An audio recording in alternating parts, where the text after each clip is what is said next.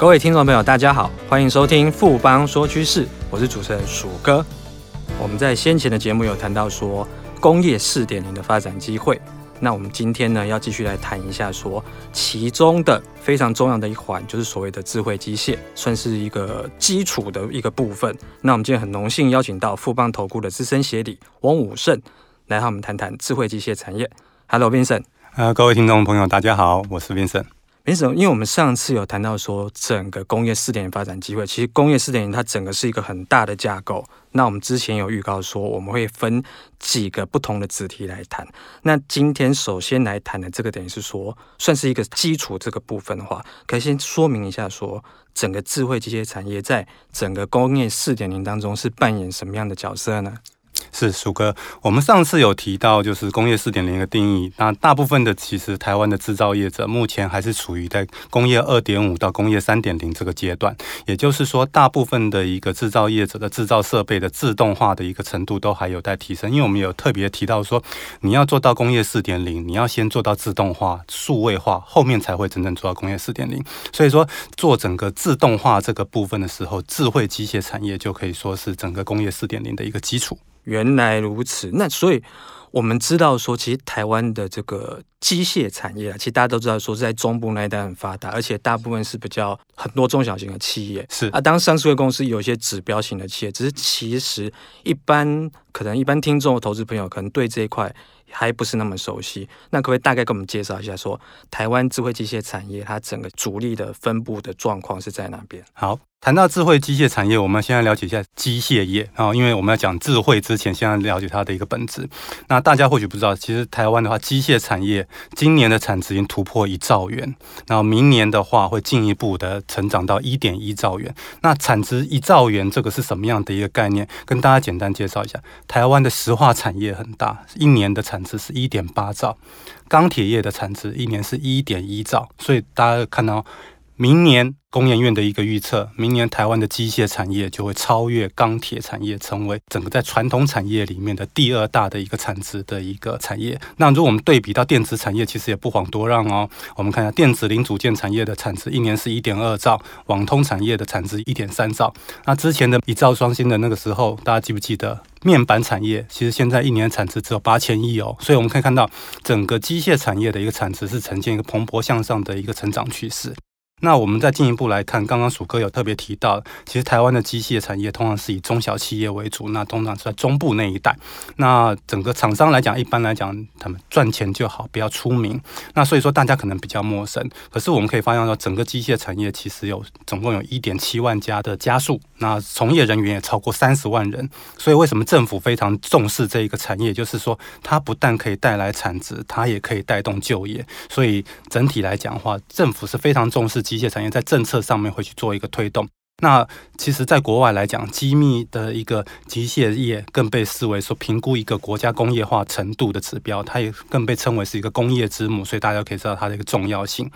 那我们再进一步来看，什么叫智慧机械产业？那智慧机械产业它其实就是精密机械产业的一个升级。那也就是说，精密机械结合了物联网、感测器。大数据还有 AI 人工智慧这一些的相关的功能提升上来之后，我们把它称为一个智慧机械产业。那过去的这个自动化控制跟现在智慧机械产业有什么样的一个差别呢？那因为过去的自动化控制它只是单向，就是控制器发出了一个单向的一个指令传递，那前端的机械制造设备它就只是单纯的一个执行的一个动作。可是呢，智慧机械它的不一样喽。我们说了，它有感测器，所以它在前端会感测到所有的一个相关的生产数据之后，它会回传，回传到后端的控制器。这个后端控制器在这个地方，它可以做储存，它可以做分析，来进一步的寻找说优化整个生产设备的这样子的一个过程。所以，那我们就会发现到说。以往的一个机械业，它只是单纯的执行动作，但是它现在，它除了执行之外，它能够感测，它能够回传，然后让后端的设备做一个进一步的一个分析。所以我们会发现，到说智慧机械，它坦白来讲，就是让机械变聪明了。大家有听到那个 Vincent 讲到这个重点了吗？其实可以举个简单的例子，就是说。大家可能以前在学校念书的时候，你是填鸭式的教育，就是单向，那就是比较是传统的机械过去的状况。可能你现在要升级到一个智慧机械产业化，有点像，可能你上大学念书的话，你是一个双向的沟通。你必须要老师讲课问问题，你必须要能够回应，甚至是你是研究所阶段，你可能要直接做研究，变成有个双向沟通的状况的话，你整个学习效果或是整个调整出来那个东西，一定是会更好。所以这个智慧机械很简单一个讲法，就刚刚协议提到很重要，就是说它是一个传统机械，然后精密机械的算是一个升级版。那我们整个现在台湾智慧机械产业，它现在的现况。然后跟国际厂商比较的状况的话，我们的竞争力是怎么样的？我想，台湾的一个精密机械产业主要可以分为上游的一个传动元件，还有下游的工具机的一个产业。那另外还有自动化设备、机器人。不过，因为后面两个的话，它涉猎的范围又更大。在后面我们还会持续的在介绍这个部分，那大家可以稍微等待一下。那我们今天先来说明，就是说上游的一个传动元件的部分，这个部分有线性滑轨，还有滚珠螺杆，还有轴承跟齿轮，这个部分都是属于在整个一个传动元件的这个部分。那这个当当中的话，又以说使用在整个精密制造设备的一个线性滑轨跟滚珠螺杆最被看好。那这两个产品呢，基本上都是日本厂商在全球实施一个主导地位，包含就 THK、NSK。这两个，其中 THK 在整个线性滑轨的全球市占率超过五成。那台湾呢，厂商在这几年的一个努力下来的话，坦白来说，也有一些具体的一个成果。那台湾最在这个地方的指标厂商就是上银。那上银的话，目前在整个线性滑轨在整个全球市占率它是排第三，那仅次于前面两家的一个日本厂商，它的市占率也到百分之十四。而且它最近的成长是非常的一个多。我们可以看到说，以去年来讲，上银在整个线性滑轨的一个营收高达一百一十八亿元。由于这个产品的一个大卖，上银过去几年它平均年营收大概一百五十亿元上下，可它去年就跳到两百一十一亿。然后发现到已经有很明显的一个 jump，那告诉大家，今年普遍市场预估上银的营收会来到三百亿，所以也就是说，整个在线性滑轨这个产品热卖的一个情况之下，带动了相关厂商的一个营收跟业绩。那我们也看到说，由于这整个的一个传动元件是精密机械业不可或缺的一个零件，那台湾厂商本身来讲，全球竞争力又仅次于日本厂商，所以我们觉得这整个来看的话，这个传动元件这个产业长期趋势是看好的。那相关厂商除除了说上瘾之外，包含值得跟全球传动，我想投资人都可以特别的去关注。Vincent 这边讲的非常的清楚，不过我们这边很好奇，有一个问题一定要请教一下 Vincent，因为他是这方面的那个专家。因为他刚刚有提到说，台湾的智慧机械产业这块，他有提到龙头上这个部分，其他一直到今年整个的成长性都还很高，非常的好。可是我看到说，它的股价，它年初上半年大概在四月份的时候是甚至到五字头，这五字头是指五百多块钱。可是它这几个月下来，大概四五个月的时间，股价几乎是腰斩啊。当然，好像是同族群都有类似这个状况啊。可是问题是，它的营收状况就是整个刚刚我们长期也是看好，可为什么这一段时间好像股价好像出现一些波动呢？我想。这跟最近的一些消息面都有关系啊。那最近大家应该最热门的话题就是中美贸易战。对，那我想大家特别理解到一点，台湾的这种传动元件的出口，百分之五十以上都出口到中国大陆。为什么是中国大陆呢？因为中国大陆这几年来，大家一定耳熟能详，中国制造二零二五，他们在积极的推动整个制造业的升级，所以在相关的包含传动元件、包含工具机。有关工业四点零的相关的硬体配备的这个东西，他们都大力的在做采购。但是呢，因为中美贸易战这个部分，坦白来讲，它会影响到什么？会影响到在大陆厂商的这些资本支出的一个意愿，因为他必须要去考虑说，中美贸易战真正发生之后，他后续他要做的一些应应措施。但是我们从整个来看的话，大家进一步去做思考，中美贸易战会影响的是什么？我想，诺贝尔经济学奖得主克鲁曼他说了一句话，就是说，整个的一个中美贸易战会影响到整个全球工业的一个供应链，会整个会重做一个重组。那因为全球这个供应链这种贸易分工、制造分工这样子的供应链，坦白来讲，已经是几十年下来累积的一个成果。你现在要把它打破，然后让它做一个重组，我想这个部分它就会要耗很大的一个时间。对厂商来讲，它就要做一个重新的一个规划。所以我们可以看到说，虽然整个的一个上银这些厂商，它今年的一个获利营收成长都是非常的好，可是到下半年这个部分成长性开始往有点开始往下做修正。那大家都说，那是不是趋势就改变了啊？刚好我们在这边提出来跟大家说一个，我们的看法是刚好相反。为什么？因为整个全球供应链的重组，坦白来讲，大家如果记忆犹新的话，前面三年五年，大家听到的是什么？纺纤业、制鞋业从中国大陆撤出，为什么？因为土地成本升高，人力成本升高，环保条件拉高，所以基本上在前面三到五年的时候，大陆的一些劳力密集产业就已经纷纷开始在往外移了。所以这一波中美的一个贸易战争，它所会影响到什么？其实已经不是劳力密集产业那个部分的影响，基本上已经很小。它现在影响到是资本跟技术密集的一个产业。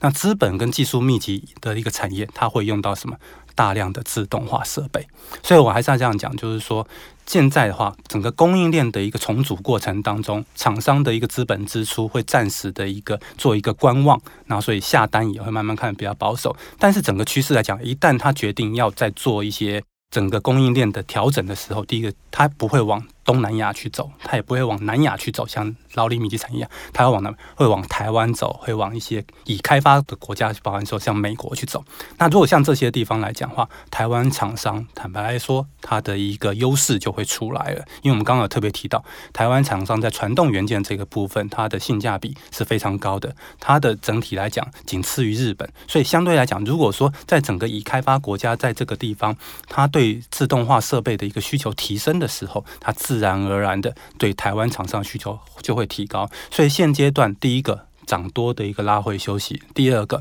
整个厂商面临到中美贸易战的时候，这样子的一个挑战，它会做调整，但是调整完之后，第一个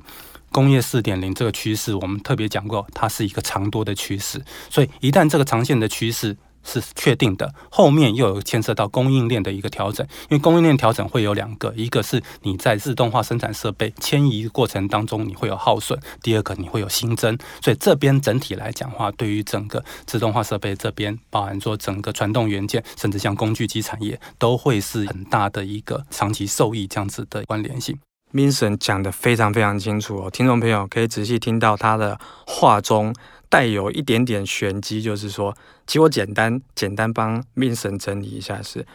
比如说我们刚提到龙头上银的话，它今年到一直到目前为止的营收累计的 Y O Y，就是跟去年同期相较成长性是高达五十趴哦，五十趴是个很惊人的增长数字。那为什么说这一段时间为什么股价会下滑？其实刚刚明神有解释了，其实。长期趋势是看好，可是短期受到一些国际政经因素的影响，尤其是中美贸易战，那是会产生到一个实质的影响。那所以这个部分的话明神你怎么看？说它接下来有点，我们是不是可以把它定义成说，它有点像是短空长多的一个态势？鼠哥是行家，那我想这样讲，我们想前一阵子这马云，马云在退休之前参加了一个云栖大会。他特别强调了一个新的名词，应该这个新的名词是他五年前就提出来，可是在过去五年他都不讲，他这一次特别提出来新制造。那前面几年他的重点在于新零售，他今年来讲他特别提到新制造。那他也特别说了，好，就是说整个来讲，未来的十到十五年是整个传统制造业会面临到难以想象的痛苦。他也说，其实中美贸易战可能会打一二十年。我想这个东西并不是说真的中美贸易战会打一二十年，而是你大陆的制造业如果不向上提升的话，坦白来讲，你面临到德国的工业四点零，面临到美国的先进制造计划，然后再加上说日本本身也在。在在原本在这一块就有很大的一个优势。你面对到这些国家的一个制造业，它本身相对的技术一直不断的提升，而你没办法去赶上去的时候，你就像之前的中兴事件一样受制于人。所以，像习近平最近的话，他接受访问的时候，他也特别讲到说，中国要学习自力更生。那自力更生的时候，它本身就要要有底气，它一定是在整个制造业的推升的话，它要从制造大国变成制造强国的这个路程上面，我相信是不会改变。的，只是说这个需要时间。然后再加上说我们刚刚讲的供应链的一个移转的时候，这个是一个大调整。那这个大调整的过程当中，对于台湾厂商来讲，绝对还是会一个优势，因为其实现在全球。都有一点在防堵中国的一个味道，反而是台湾的设备厂商出去的时候，它会有很多的一个机会。所以我觉得以目前这样来讲，台厂不管是在中国大陆，你会面临到大陆本身的一个制造业提升这样的商机。那你在已开发国家的时候，你基本上又有本身的一个品质这样子的一个竞争优势的时候，其实在整个传动元件或者是说相关工具机这边的一个市场商机来讲，我觉得对台湾厂商来讲都是长线看好的一个方向。的确有长线看好，听众朋友大概听到这个最重要的一个结论。那我们也谢谢 Vincent 今天带来这么精彩的一个分析跟讲解，谢谢 Vincent。哎，谢谢鼠哥，也谢谢各位听众的聆听。经过今天的节目呢，我想各位听众朋友对智慧机械产业的发展应该都有更进一步的了解了。富邦说趋势，我是鼠哥，我们下周见。好正，好正，好正啊！你垂涎权证，心动却不敢行动吗？富邦权证真正好正，尾脉波动不调降，不被吃豆腐，百张实单好给力，不会卖不掉，提供回收好贴心，不吃龟苓膏。富邦专属权证网站，电子下单资讯同步更好掌握，投资要人帮，权证找富邦。权证为高杠杆投资商品，有机会在短期间获得极高报酬或蒙受权利金的损失。购买前请先了解相关风险及详阅公开说明书。本公司经目的事业主管机关核准之许可证照字号为经管证总字第零零零七号。